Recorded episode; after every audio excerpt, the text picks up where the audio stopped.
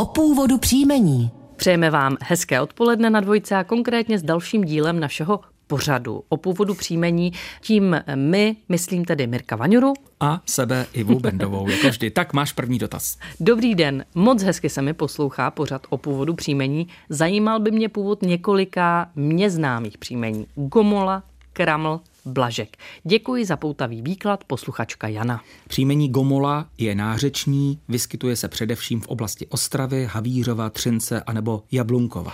Celkem ho u nás nosí 455 obyvatel, tedy variantu Gomola. Podle Dobravy Moldanové snad bylo motivováno fyzickými vlastnostmi. Jako přezdívka člověku podle tvaru hlavy připomínající homoly. Ale snad bychom mohli uvažovat i o pojmenování podle povolání pro někoho, kdo právě vyráběl homole, například cukru, másla, síra a podobně. No a jdeme na další příjmení a to je kraml. To bylo nejspíše odvozeno z obecného jména kramle ve významu skoba. Mohlo se jednat o pojmenování pro kováře vyrábějícího skoby, máme například i příjmení hřebík. A nebo o přezdívku podle zahnutého nosu připomínajícího skobu. Někdy snad také mohlo příjmení Kraml vzniknout z poněmčené podoby místního jména obce Kramola, odkud mohl původní nositel jména pocházet. V současnosti u nás žije 518 obyvatel s příjmením Kraml Kramlová.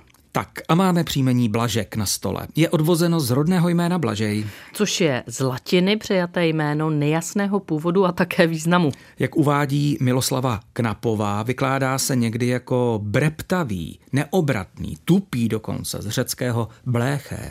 Po případě i jako trpící na zánět kloubů z řeckého blasios. Svatý Blažej patří ke 14 svatým pomocníkům. Jinak, co se týče statistiky, Blažek je příjmení běžné. V současnosti ho u nás nosí, a to jsme tady dlouho neměli tak vysoké číslo, 14 848 obyvatel. Do jednoho je zdravíme. Pro dnešek děkujeme za pozornost a přejeme příjemný poslech pořadu Česko jako na dlani.